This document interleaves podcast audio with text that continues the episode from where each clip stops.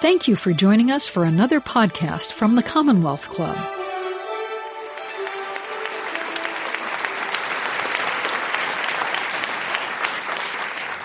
Good evening, everyone, and welcome to tonight's program at the Commonwealth Club. As mentioned, I'm Dan Pfeiffer, co-host of Pod Save America, and a thank you, and a longtime Obama administration colleague with our guest tonight, Ambassador Susan Rice. Under President Obama, Susan served as both National Security Advisor and U.S. Ambassador to the United Nations. In Bill Clinton's administration, she was Assistant Secretary of State. She is one of the most influential foreign policy voices of our time. She's dedicated her career to public service and is now a distinguished visiting research fellow at American University, a senior fellow at Harvard University, as well as a contributing opinion writer at the New York Times. We're here tonight to discuss her amazing new book, Tough Love, the story of things worth fighting for. In that book, Ambassador Rice reflects upon her career at the front lines of American diplomacy and foreign policy. We're very excited to have her join us tonight. Ladies and gentlemen, please welcome to the stage Ambassador Susan Rice.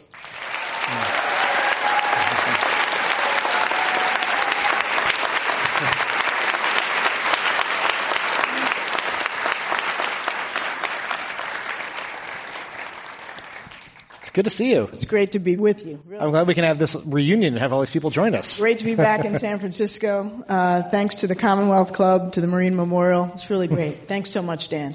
Well, I want to start with your book. You and I have been, we've known each other for over a decade. We have traveled the world together. We have sat across the table in hundreds of meetings that were either too early in the morning or too late in the evening. And I have to say, in reading your book, I learned a whole lot about you that I did not know. And like your book is deeply personal. And I want to ask you about the decision to be so personal in your book, particularly for someone like yourself who has often unfairly been the target of scrutiny. Well, there were many reasons why I wanted to write the book in the first place. I mean, I've been very lucky to have served uh, our country under two presidents and you know spoken on behalf of the United States, represented us to the world, and, and tried to keep us safe. But who I am and where I come from is really fundamental uh, to what enabled me to do that. Uh, I came from immigrants from Jamaica on one side of my family who made it to Portland, Maine in 1912. Uh, and I'd come from the descendants of slaves in South Carolina on the other hand. And it's relatively unusual for somebody like me to have had the experiences and opportunities that I've had. And so I wanted to share what I've learned, frankly, from my family, from my upbringing, from my service in government. And I wanted to be able to provide some value to anybody who wants to compete and thrive in unforgiving environments. And if they've been knocked down, as I have a couple of times, uh, to be able to get back up. So I wanted to do that, but in order to do that, I felt like, you know, I had to be very honest. I had to be personal. I couldn't uh, share who I was and what I'd learned without digging deeply. And so, you know, there's pretty raw stories in there about for example, my parents' divorce when I was a, a young child and how that affected me. Um, pretty personal stuff about my kids and some of their health issues and the challenges that I endured, you know, trying to be a mom. I'm at one time a senior official and the daughter of uh, ailing and ultimately dying parents. So there is a lot that's in there that's personal, but I didn't feel that I could um, effectively dismiss those who have characterized me or, you know, mischaracterized me on the right and the left without uh, being faithful to who I am and what my actual story is, and that required being a bit more personal than um, I think some people might expect at first blush. Did you have you found that now that the book is out, it's being discussed in events like these? Have you found that uncomfortable? Has it been an unburdening? Like it's like if somebody's written a book, it's one thing to write the words on paper. It's another thing for people to read them. Well, what I found in gearing up for the book tour is that for me, it was much easier to do the introspection and the mm. solitary work of writing, and I actually love the craft of writing. So I, that part wasn't really hard, but mm. then I realized, oh my God, I got to go talk about this. it wasn't so much that I was worried about people reading it. I was worried about, you know, am I going to lose it when I have to get in front of an audience? And I found as I was gearing up that, you know, I was surprising myself by getting choked up about, you know, particularly about my parents. Um, so yeah, I mean, now that I've been doing it for a couple weeks, it's getting a little easier, but it, it's, um, it's a different thing to bare your soul in front of people who you can look in the eye, uh, than it is to you know, type on a computer. Well, it's a very powerful story. Thank you. I'm glad you shared it. Um, when Trump was first elected, the, I mean, that's not even like that's just a fact. That's a thing that happened. a lot. Trump was first Well, elected. well, okay, I mean, we won't- we won't. Well, we. I mean, we can. Do, the term elected may be doing a lot of work in that sentence. It is but doing yes, a lot of work, but okay. When Trump assumed the presidency, under Right. whatever circumstances you choose to ascribe to that, people who I knew in my life would sort of ask me about how much trouble we were in as a country. And the thing I didn't always share with them, because I didn't want to make them even more worried, was the more you knew about how government worked, how White Houses work, how presidents make decisions, the more scared you are. Now, you knew a lot more than I did for a lot longer time than I did. How worried are you about sort of the state of the country where we are right now? well, I don't want to bum people out. It's okay. So I'm quite worried about where we are with respect to our national security decision making or lack thereof, how we are dealing with our allies and partners who we have sort of daily keep throwing under the bus. I'm worried about how difficult it'll be for us to, to recover our international standing. And I think unless we bring about resounding change in 2020, it's going to be very difficult uh, to recover at all. But I'm also, in some bizarre way, an optimist because on some level you can't really do the work that I've done and learned all that I've learned in the process in terms of, you know, stuff we can't talk about and not be an optimist because you'd basically lose your mind. Um, having said that, I do write, uh, particularly the last chapter in the book, uh, called Bridging the Divide. I write about our domestic political divisions and how I believe that they actually constitute our greatest national security vulnerability. And I talk about the political divisions in my family, which are n- not a joke either. Um, I have a very conservative son, and I've got a progressive daughter, and my husband and I are, you know, trying to keep the food from flying at the dinner table. But in this discussion of our political divisions, um, I do say that because they are fundamentally a problem of our own making, they're a problem that we have the capacity to resolve.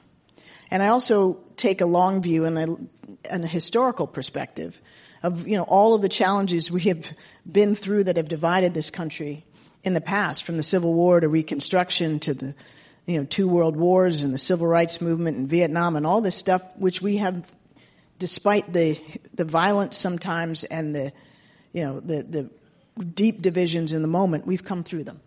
And so I actually, uh, I worry about the repair work we have to do with respect to our national security decision making process. And I worry that in the meantime, you know, the president could do something that even crazier than he's done in the last week, which I have to say exceeded my expectations. Uh, but I think the the fundamental work of of repairing ourselves is something we have the capacity to do if we have the will and we have a sense of urgency. Were you referring specifically to the decision around Turkey? ISIS. Yep. Oh my God. Can, maybe like there's we are like even by the standards of the Trump era, the last ten days have been a avalanche of news. Like, so I think people sort of may have under they understand that Trump did something that most people disagree with as it relates to Turkey and ISIS and the Kurds. Could you, could you help explain what the foreign policy consequences of his, of his decision was there?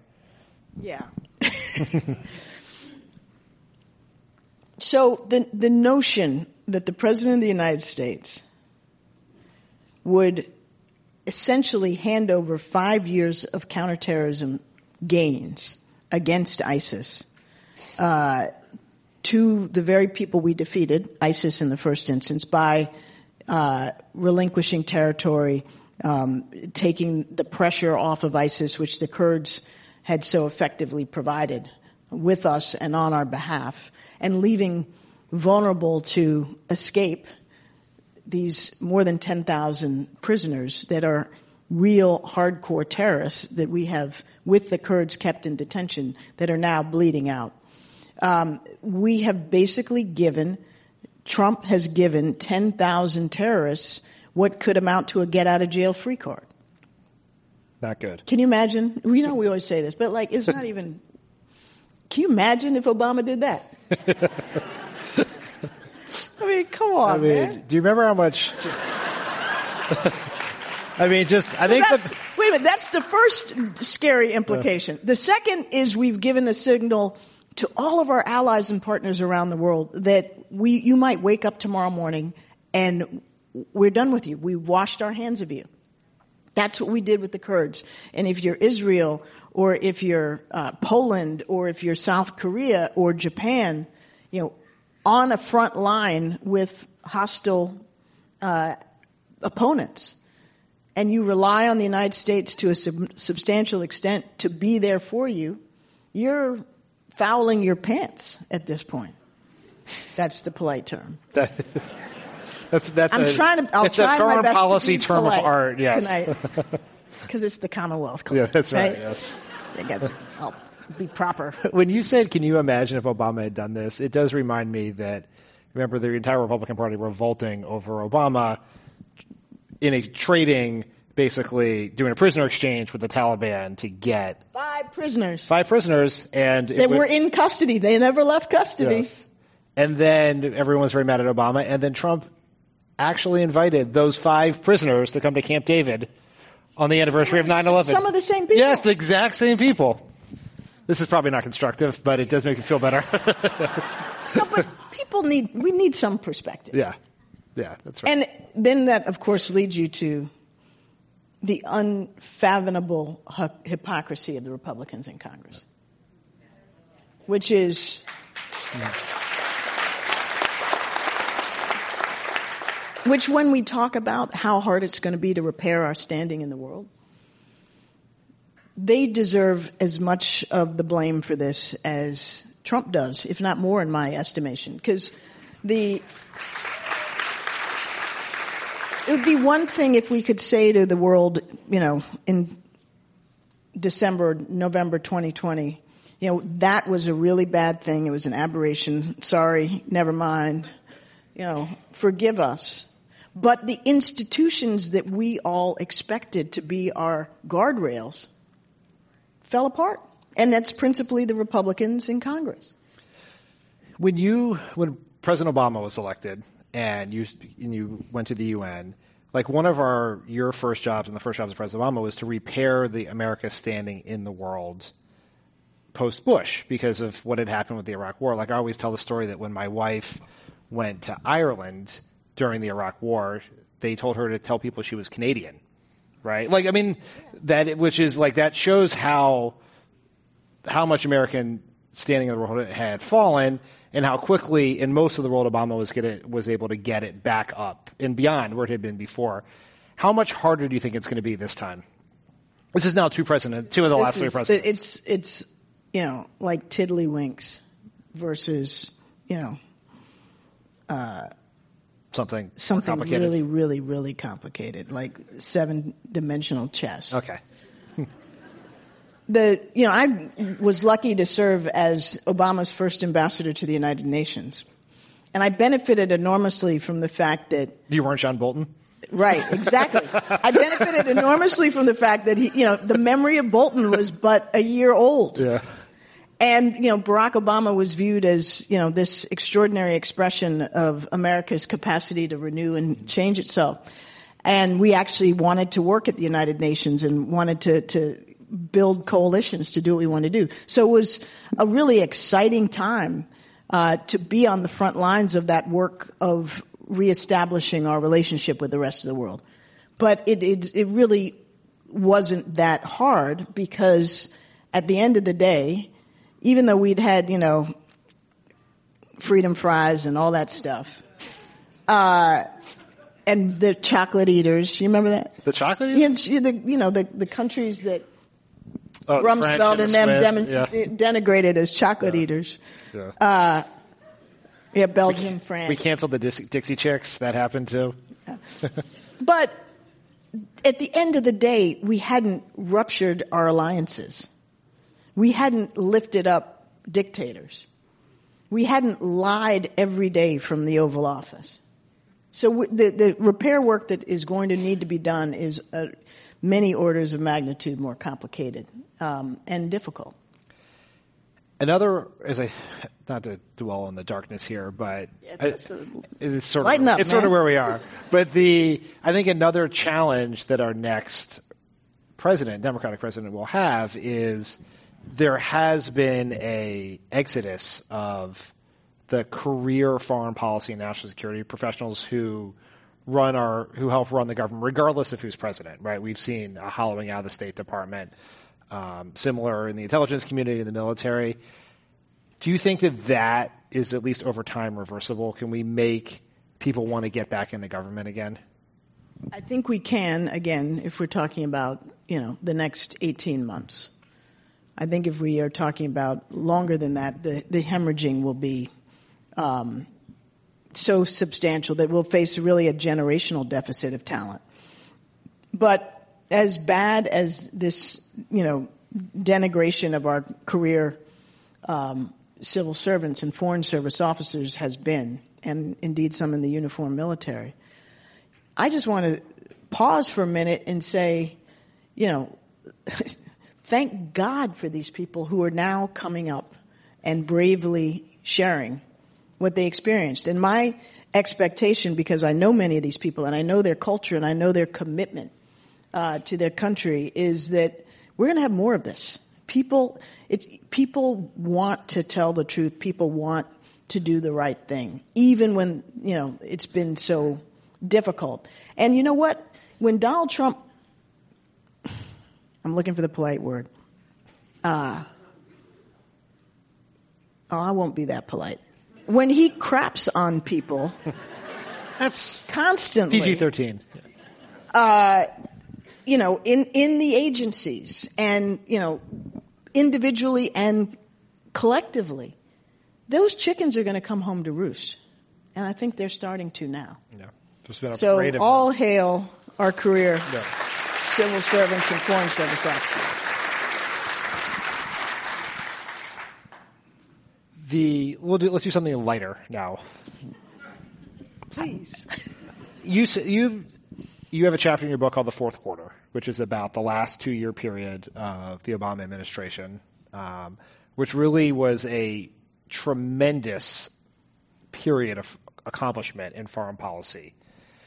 How do you think, particularly, how do you think that legacy will be remembered over time? And is there one particular accomplishment among those at the end of the administration that you think was either either most meaningful to you or perhaps the most important or durable for the country?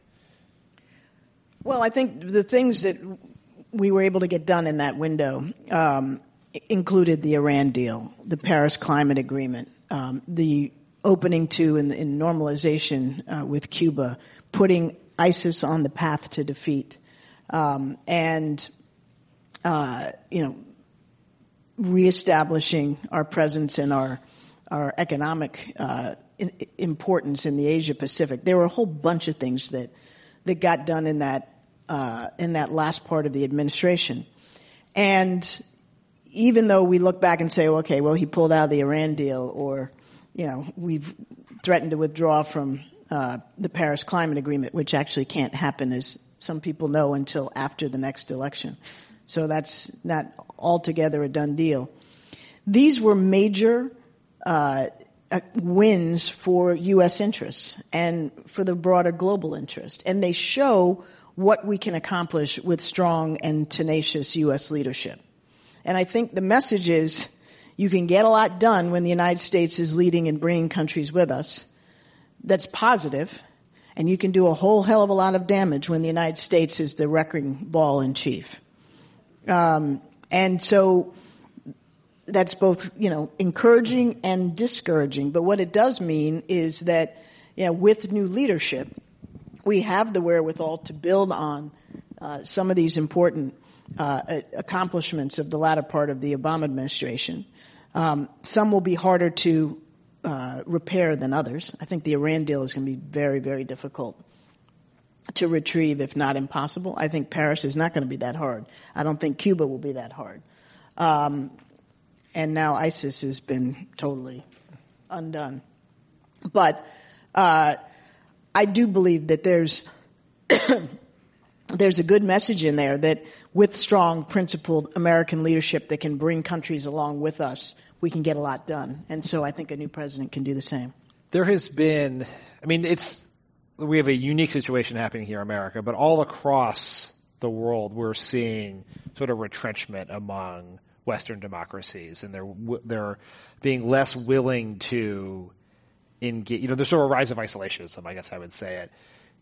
Do you think that is a temporary affliction? Um, and if we were to, let's just be positive again, in, in, a world in which we have a new Democratic president in 18 months, how we go about um, sort of reestablishing the multilateralism that was so important to those wins in the fourth quarter? I think isolationism, isolationism is a moment. I don't think it's, I don't think it's sustainable because it runs completely counter to the way the world is wired now. You know, we don't get to undo technology. We don't get to undo the fact that, you know, all of our communications, all of our payment systems, all of our uh, uh, supply chains are global. And you know, we can talk about building walls and we can put up, you know, see-through slabs here and there. but at the end of the day, we can't unring that bell of of very tight integration with the rest of the world. And so uh, I think we will move through this phase, um, and I think very you know principled and effective U.S. leadership can accelerate our move through this phase where we get back to a recognition that, you know, like it or not, we have to work with other peoples and other countries. Our security depends on it. Our prosperity depends on it.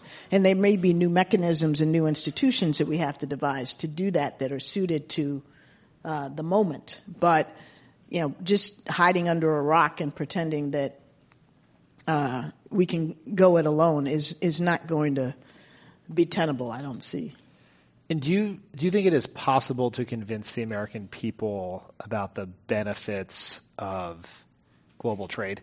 Yes. You know, like there's a debate happening right now, and on that stage there are 12 candidates, which is sort of a Jenga puzzle with podiums, but virtually almost all of them. Everybody is not watching it either. I know it's the. I don't know uh, what to uh, make of that. well, they know the, the. Yeah, I think you should take it as a compliment. The and almost everyone on that stage, kind of even in sort of including our own vice president, is very skeptical of the Trans-Pacific Partnership and trade there. And is that is there is there another way to frame the conversation or um, or sort of or, or frame the conversation or explain the benefits of trade in a way that could you know maybe it's a different iteration or formulation but a, another way to make to to line up our politics, which is with where the the global economy is going? Well, um, the politics of both the Democratic Party and the Republican Party, which has arguably become more protectionist even than the Democrats, is missing American public opinion. The best uh, recurrent survey of U.S. public opinion on matters related to foreign policy, national security, and international economics is the Chicago Council uh, on Global Affairs survey that comes out roughly this time of year annually. And what it's been showing is that the American people's appreciation for free and open trading system is radically increasing over recent years as the politics have gone in a different direction. Americans understand that our alliances matter. They understand that global trade is important. That doesn't mean that, you know, they like every, uh, element of, of every trade deal, but they don't really understand it at that level. Broadly speaking, they get that we have to be an exporting nation, we have to be a trading nation, and we don't get to, as I said in the previous comment, hide under a rock.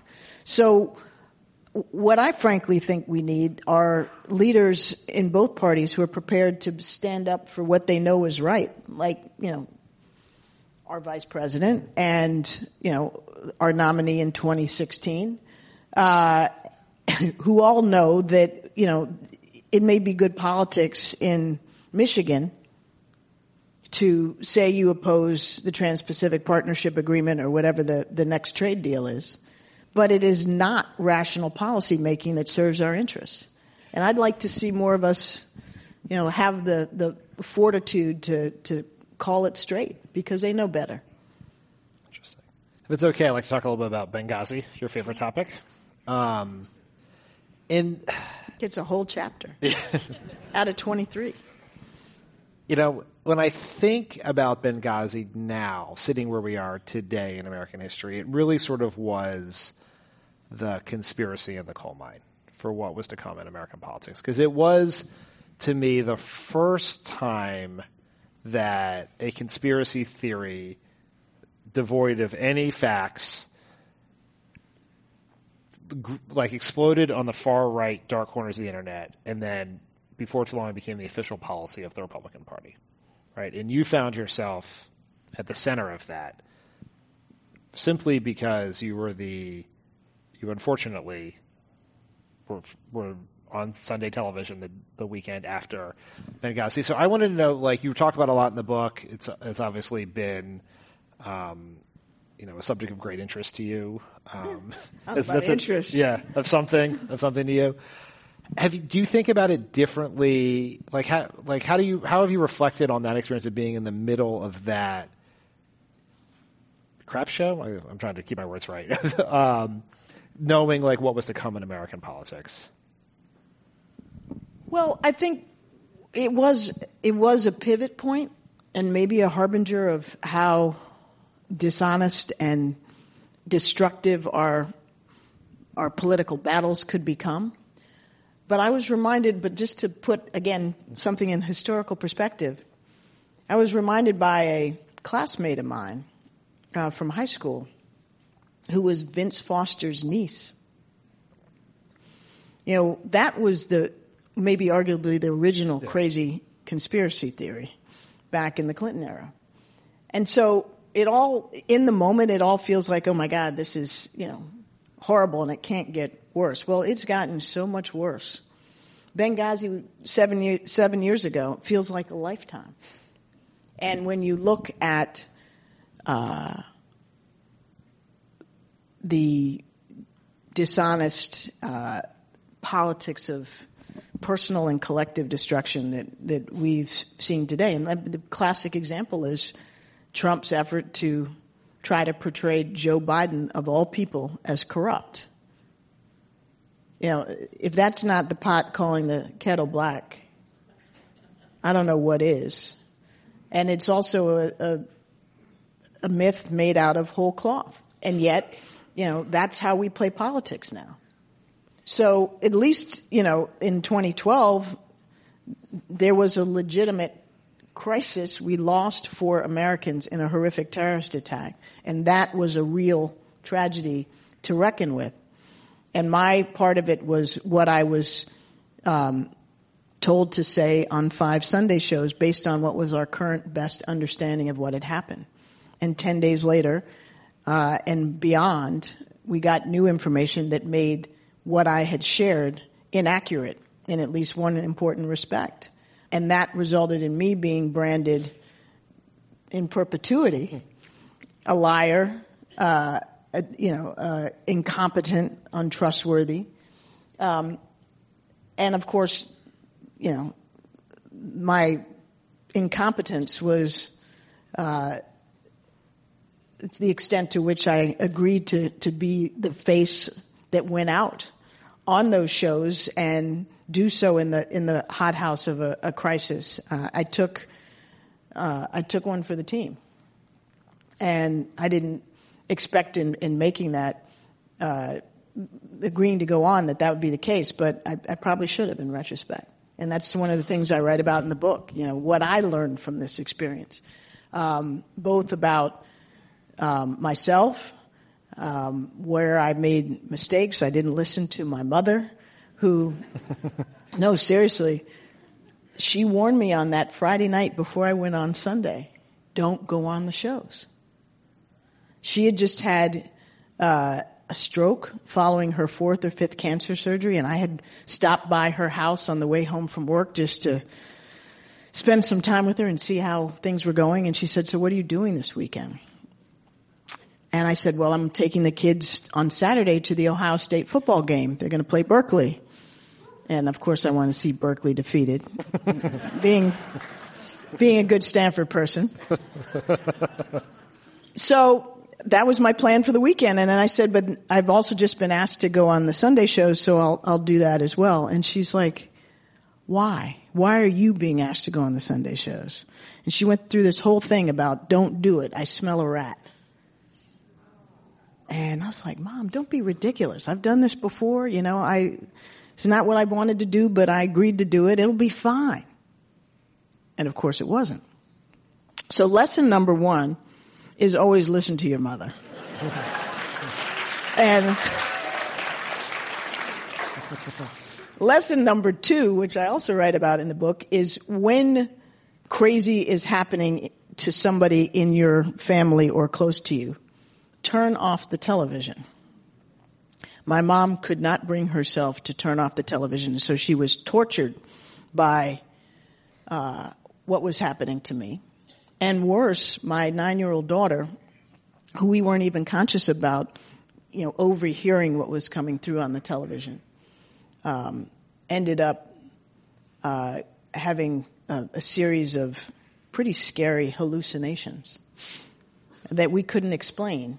And out of the blue, sort of, you know, six weeks into all of this, she was saying that she was seeing images of men coming at her out of walls. And we were terrified. So we took her to Children's Hospital in Washington and for two weeks they were trying to test her to see is this possibly a brain tumor?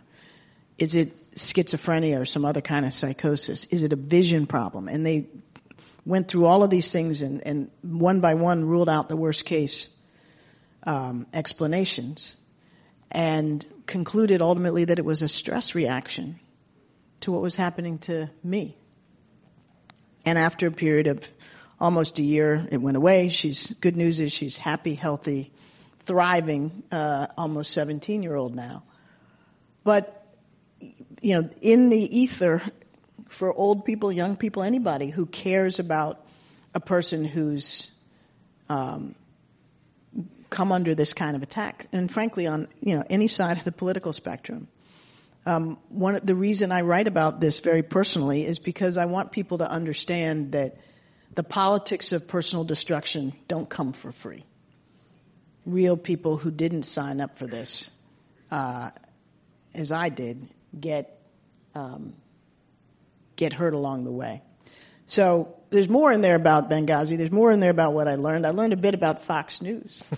I did no seriously last topic on, last thing on this topic, I had the opportunity to interview at length a former senior Fox News producer who was the senior guy producing one of these most rabid of the um, Fox shows in this window. And I wanted to get his sense of, you know, why me? You know, how does this work? And I write about this in the Benghazi chapter. He said, you know, the way Fox works, we're very close to our audience. We understand what our audience wants. And we know that the way to keep our audience engaged is to make them mad. Anger equals ratings. And the way to make them mad and keep them angry is to always have a series of villains.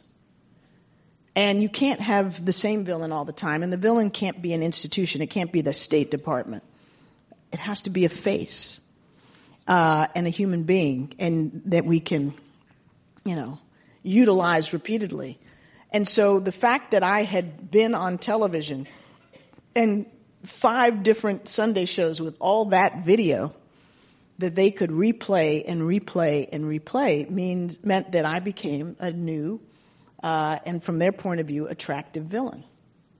And to this day, you know, they say my name on Fox News, and it's like you know, it's like a trigger. People start twitching. so I'm now a recyclable villain.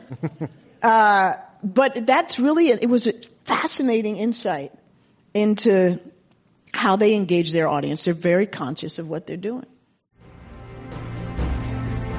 You are listening to the Commonwealth Club of California. Hear thousands of our podcasts on iTunes, Google Play, and Stitcher. Learn about our travel programs to exciting domestic and international destinations. And when you're in the Bay Area, please join us live for any of our 500 programs each year.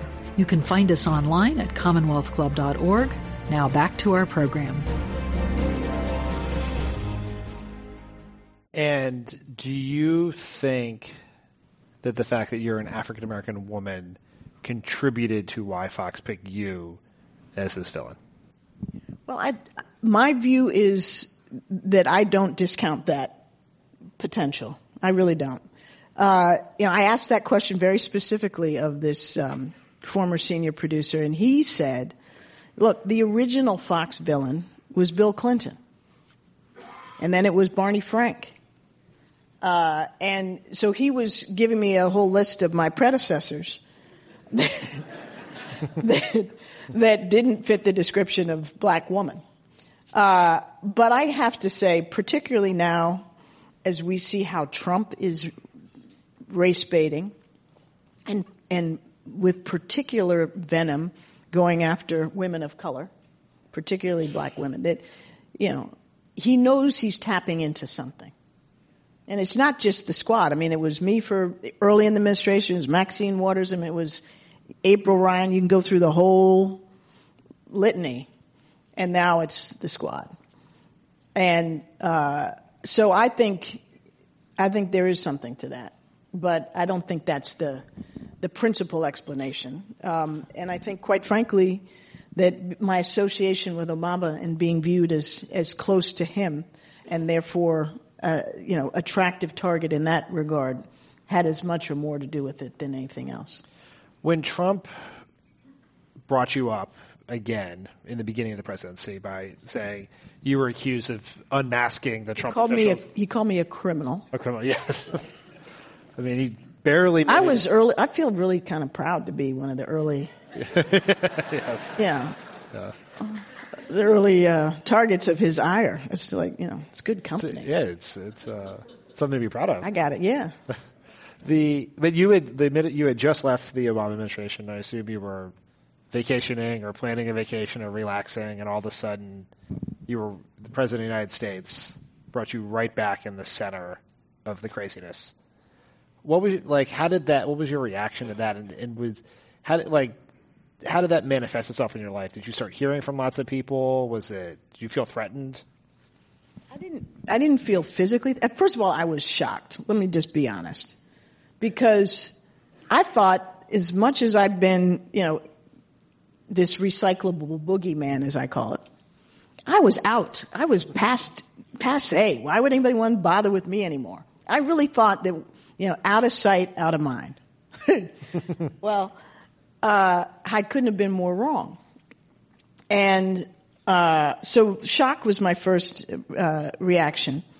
Uh, then I got angry, and then I, you know, began to apply, frankly, some of the lessons that I had learned the hard way through Benghazi, which was to get out quickly, speak for myself, uh, you know, push back forcefully, um, and enlist others to do the same. And so my counterpunch this time was far more effective. In, in, the in the administration, my hands were tied. I mean, I I really couldn't um, I couldn't counterpunch. Uh, I couldn't, you know, call up journalists and say, you know, you know this is crazy, and here's the facts versus you know these completely unsubstantiated allegations. And so, and, and because it was so baseless, it, you know, it didn't last long. And he moved on to other villains like James Comey and, you know, more, uh, juicy targets. But it was also an early indication of how they roll. You know, they, they have a real interesting playbook. They start by planting false information in the far right media, like the Cernovich kind of Twitterverse. You know, that's the Pizzagate guy. You know, the really weird out there far right media. He was the first to tweet, and then uh, then they get, you know, somebody closer to mainstream media to pick it up, and then they get a qu- question planted back when they had press conferences in the White House. And then the spokesman has to address it, which gives it a huge amount of oxygen, and then it, they're off to the races. They have this interesting playbook. Um, and, you know, Trump is continuing and, and working to perfect his baseless attacks on, uh, on, on various individuals. And I was just sort of, again, you know, a leading, uh, a leading indicator of what was to come. We have a question from the audience. What is one thing that you learned from President Obama? I learned many things from President Obama, but I think uh, what comes to mind first is calm in a crisis. You know, I never saw him, and I'd be interested if you ever did, certainly not in national security. I never saw him panic. I never saw him yell in anger. Uh, the more intense and stressful things got, the more calm and rational he began, became and demanded, rightly so, the most rigorous analysis of, you know, any issue, what the options were, what the risks and benefits of every course of action were. And temperamentally, that's you know, what I'm inclined to be myself. You know, when I get really angry, I don't really angry. I don't yell. My voice gets really low, and I talk almost inaudibly.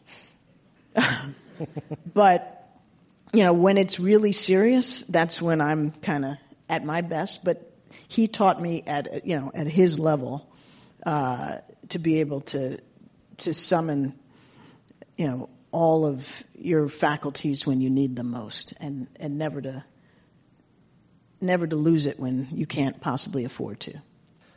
Another subject which you ta- you write a lot about in the book is about Syria, right? And we touched on in the beginning with President Trump's recent decision. And even in the conversations about Trump's recent decision, there's been like it often leads to criticism of the Obama administration. And so I guess it also at the same time, there's I guess maybe I would put Syria in the context of three big decisions you talk about. When you were in the Clinton administration and there and the there's genocide in Rwanda, the decision to uh, intervene militarily in Libya, and then Syria. And so, thinking of those three very different situations that had different, you know, responses, but all did not lead to anything resembling an ideal outcome. How do you think about the right, like, what lessons do you take from those experiences about the right way the U.S. can play the proper role in the world? Well, I spend actually a fair bit of time in the book um, writing about my experiences in the Clinton administration um, when I was, for the most part, working on issues related to Africa. When Rwanda occurred and Somalia, which I also write about, um, I was actually not yet responsible for African issues. I was a junior staffer on the UN, a junior staffer on the NSC working on the UN. And yet, what I saw and what I experienced and what I learned from watching more senior policymakers wrestle with Somalia after Black Hawk Down and uh, Rwanda, one a actual humanitarian intervention, the other the failure to intervene or decision um, not to decide to intervene. Um, those were hugely formative experiences that shaped my thinking as a policymaker down the road. Fast forward to the Obama administration, where we face the imminent threat of Gaddafi uh, killing tens of thousands of civilians in uh, in Libya, and then we later uh, faced the civil war and the huge humanitarian crisis in Syria. And we made different decisions in each instance. Um, and in Libya, my view in retrospect is that it was right to intervene. Um, we did so economically through the use of air power. We didn't have to put troops on the ground. We actually did save the civilians we were trying to save. But it was the aftermath that we, the United States and the international community, got wrong. And frankly, we got it wrong in part because after Benghazi, there was no appetite anywhere in Washington to deal with Libya for a period of time. Syria was, as I write in the book, the most wrenching, difficult issue I think we ever dealt with in the Obama administration. And there were really three different Syria issues. You know, one was the chemical weapons red line and the question of whether to use force, which I talk about at some length. The other was does, should the United States intervene in the civil war against Assad militarily? And the third was going after ISIS, which we did decide to do. Um, and my own judgment painfully arrived at with respect to the question of should we intervene in the civil war was as costly as the decision not to intervene was, that was still the right answer given the totality of our interests uh, at stake. It would have taken a massive ground war by the United States before the Russians intervened, because once they intervened, it was not really feasible uh, to try to topple Assad, and it would have been on the scale of what we had to do in Iraq, uh, or I shouldn't say what we had to do, what we chose to do in Iraq uh, after 2003. So I, I don't mince my words about how wrenching that choice was and is, but I still think it was the right one. On the chemical weapons uh, question, I write in the book how I was the one person at the principals table uh, when the president twice asked uh, his cabinet level advisors for their views when he was making clear that he wanted to get congressional authorization before taking military action. I dissented. I said, I think we need to go ahead and do it. Uh, and I was the only one. And interestingly, I think I was right because, right on the politics. My principal reason for opposing his decision to go to Congress was that I didn't think Congress was going to give him the authority. I'd kind of learned, Dan, perhaps subconsciously through the Benghazi experience, that whatever President Obama was trying to get out of Congress, and this required Republican support, whether they believed it was right or not, they weren't going to give it to him. And the Democrats in this instance were not eager to sign up for another war in the Middle East or what could turn into a war in the Middle East. So we didn't have the Democrats. We weren't going to get the Republicans. And I didn't believe we were going to get congressional authorization. I turned out to be right about the politics. But I also acknowledged I think I was actually wrong about the policy because Obama went on to negotiate the declaration of all of Syria's chemical weapons and the removal and destruction of 1,300 metric tons that are gone. We thought we got it all. Either we didn't or they made new stuff. And so then Trump came in in 17 and 18 and took Obama's uh, target list off the shelf, quite literally, same list. Bombed those targets and then walked away 24 hours later and said, see, I did what Obama wouldn't do. But nothing has changed on the ground. Whatever chemical weapons were there are still there. And he did the same thing again in 18. And I actually supported those actions. But what it shows you is, you know, it may make you feel good to bomb for 24 hours, 48 hours. But if it doesn't yield improvement on the ground in terms of getting the chemical weapons out or using the leverage of the use of force to, to force a diplomatic solution, you haven't accomplished anything. So the bottom line is these are really very tough issues. It's very hard to get them right. And what I've learned about humanitarian intervention is every situation is different. There's no right answer that applies across the board as Obama said, you know, just because we can't intervene everywhere doesn't mean we shouldn't intervene anywhere. And I think that's right. I think we have to take it on a case by case basis and weigh the risks against the benefits of our involvement. Do you think there's anything that could be done now that would improve the situation in Syria? Now, like after Trump just did what he did? Yes, yeah. I mean, or before that, but just like no, like if if you take the position that there were very limited things that could be done to avoid the situation we are currently in, is there anything that could? Is there a way to, to broker peace? Is like what, like let's say you were in the White House right now. We can even take Trump's decision off the table.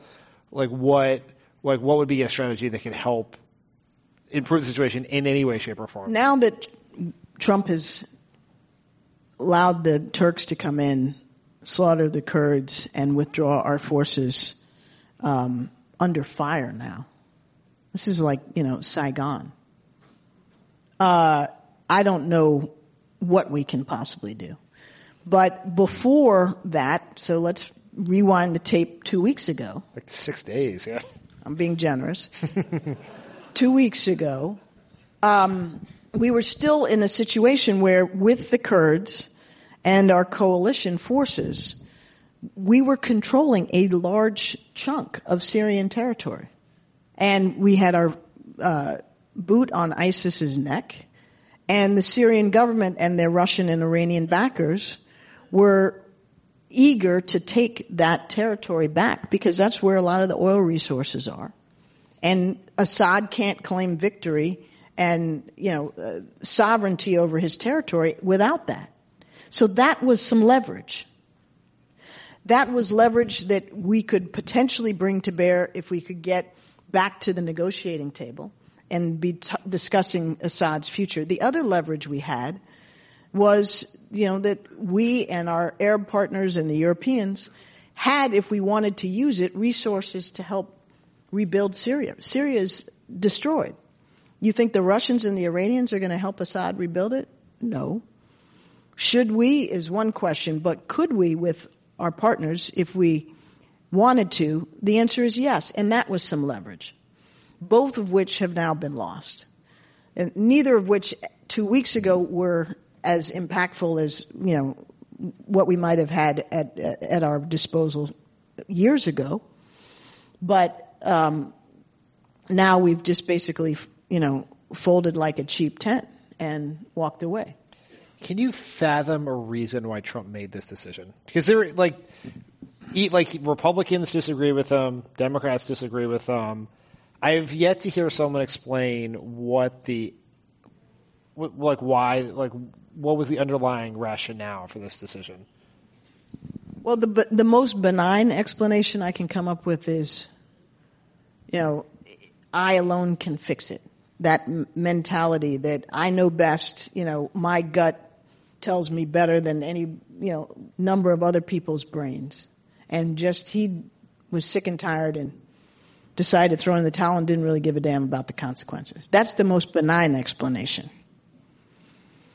A less benign explanation that we have to now consider in wake of what we've just learned about how he's dealt with Ukraine and how he's invited China to interfere in our elections is that something happened on that phone call or maybe in some side discussion that we don't know about that caused Trump to give Turkey a huge gift. He's so transactional. He doesn't do this stuff for free. So what did he get? You got to ask yourself, was it political? Was it financial? You know it was personal because it didn't in any way, shape, or form advance the national interest.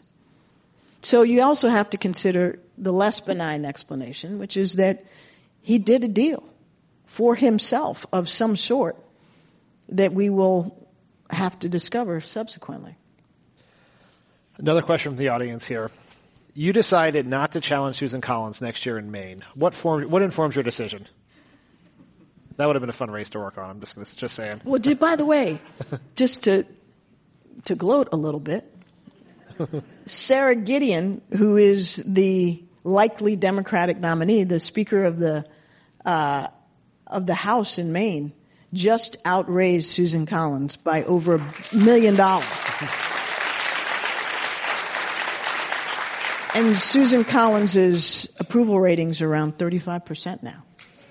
so I am strongly supporting Sara Gideon.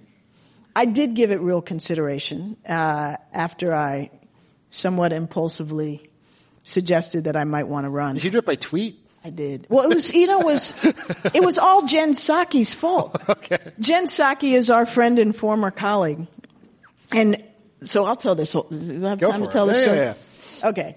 So I'm in the Phoenix airport and I'm walking the long distance to my gate and Susan Collins is on the Senate floor giving her interminable speech about Brett Kavanaugh. And I'm on the phone with my husband and I can't hear because I'm walking past these television monitors. I'm like, what is she saying? And he said, well, she's winding up to it, but she's going to vote for him. I'm like, God damn it. so I start cursing and I say to my husband, I'm going to run against her. And I say that because, you know, we have long family ties in Maine. We have a house in Maine. You know, this is going back a hundred years. It's not, you know, as if, you know, I woke up and said I'm running in Wyoming. It was a place where I had some, uh, roots. And my husband's like, no, you're not. That's crazy. Just, you know, come on. So I said, well, yeah. So we, we, conversation moved on. I hung up. I'm standing in the Southwest Airways line. I happen to be the number one person in group one. And I'm on my phone reading all these tweets and comments about what Susan Collins did. And Jen Psaki tweets, who's gonna run against Susan Collins? And something happened and my fingers just hit two letters, M-E. And then I got on the plane, sat down, you know, and my phone started blowing up. First it was my husband. He's like, what the hell? And then it was my person who helps me with press stuff going, my phone is blowing up. What do I do? What am I going to tell people? And I'm thinking, I'm about to be on a cross country flight. I can't be silent for five hours and say nothing. So I try to clean it up a little bit, say, well, you know, I'll think about it and blah, blah, blah. And I'm really mad at Susan Collins, which I was. So anyway, the bottom line is because I had these twitchy fingers in the Phoenix airport, I really did think about it. And I looked at it in all its dimensions, but most importantly, I really um, spent time talking to my family. And our daughter, the one that was nine and is now almost 17, is a junior in high school. And she's been through her mother being gone for four and a half years in New York uh, when she was young, and then another three and a half years of me being under the same roof, but hardly uh, altogether present when I was national security advisor. And I just didn't feel, and my husband didn't feel, that this was a time that we could uproot her, or in my case, just leave her to uh, to pursue this. So the primary reason was very personal, that I felt I really owed to my daughter to be um, as president as I possibly could be, particularly in these last two years. So I decided to go on book tour instead.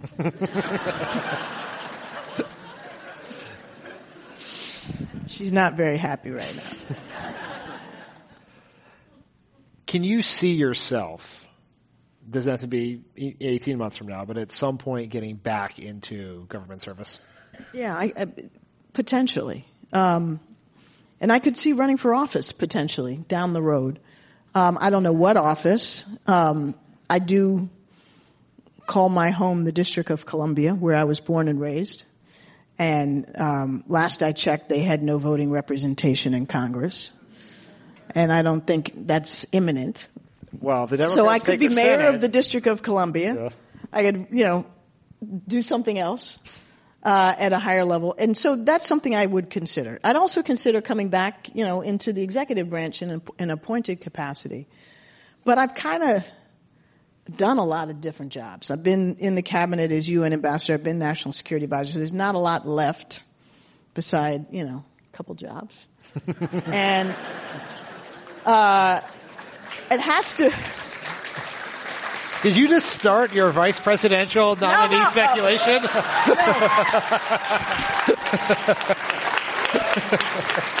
those weren't the couple jobs I was talking about, but since you mentioned, no. Uh, and, you know, it has to be for the right president, because you and I have been so spoiled. I know. I mean, I'm sorry, but the privilege of serving your country is extraordinary. The privilege of serving your country with a president that you have enormous respect and trust in and confidence in on every dimension is one that I don't think we can reasonably hope to replicate. No. So that's another challenge. What advice would you give to young people who are thinking about a career, not just in public service, but in foreign policy, national security? Believe it or not, I am a huge proponent of people getting into public service and particularly, you know, military service, the foreign service, our intelligence agencies. First of all, it's extraordinarily rewarding work. You're working on the toughest issues with really smart people. Um, and, you know, you know that every day when you wake up, what you're doing really matters. That's huge.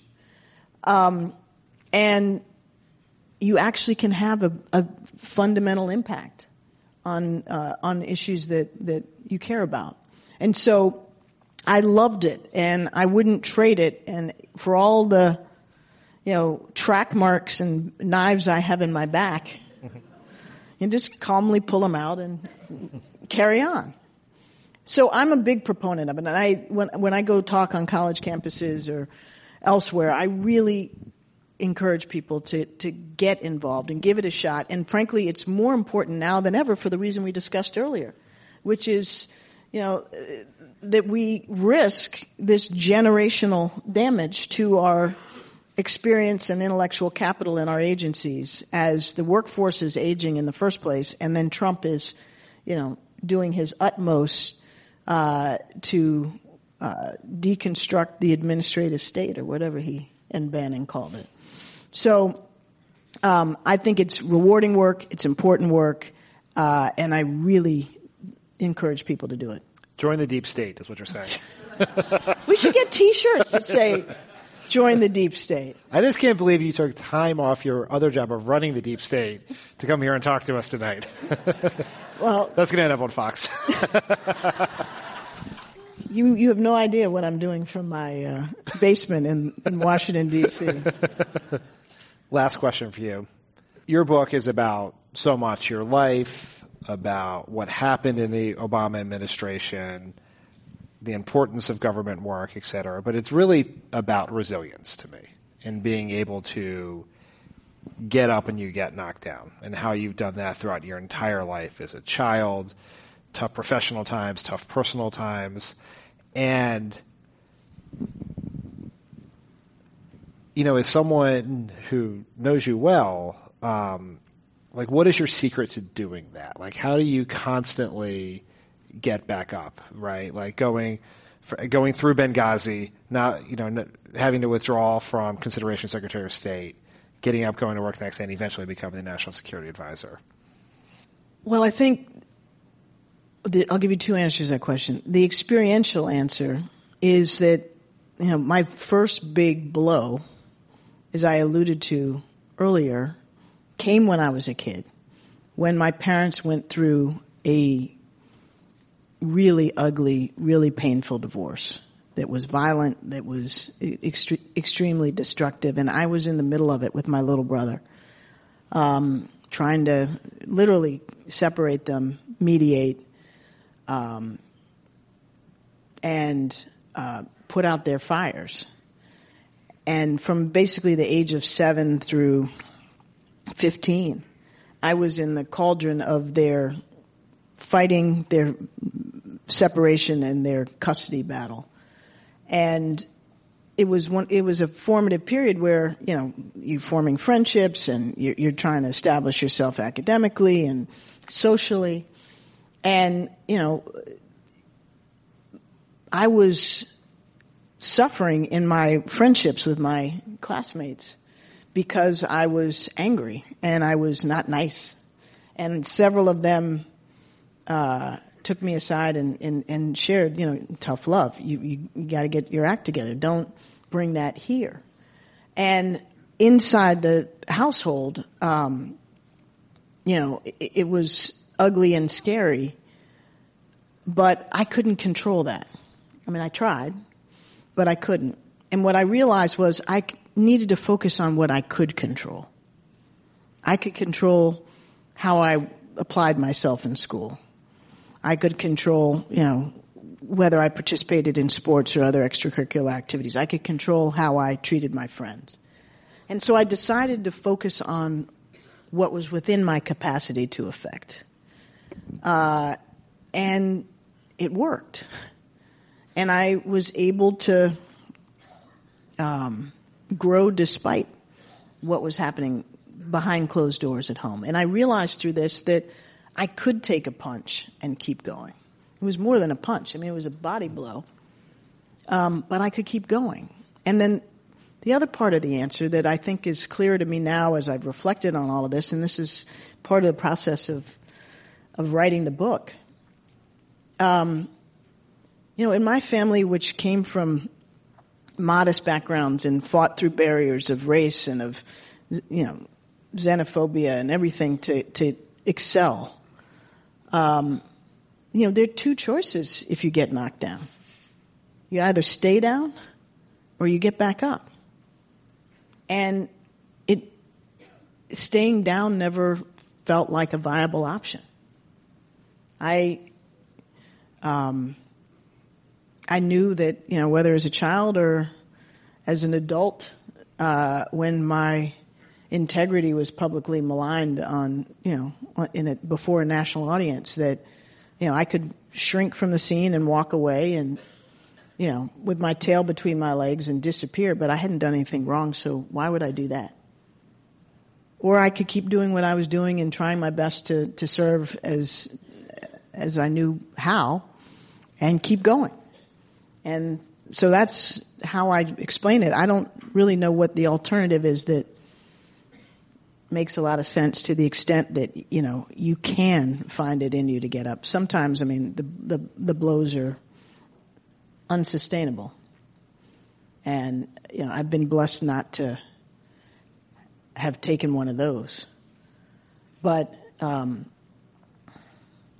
my favorite football player as a kid, uh, as a Washington Redskins fan, was the running back Larry Brown I don't know if any of you all remember him, but he was just this scrappy, hungry, uh, very successful um, Redskins running back, and he wrote a book um, called "I'll Always Get Up." And if he hadn't used that title, that might have been what I would have used for mine. But that sort of that's part of why I loved him so much is because he had that determination. No matter how hard he was hit, no matter how many, you know, uh, concussions he sustained, he was going to get back up. So that's the best answer I can give that's you. That's a good I answer. I don't, I don't know what else to say.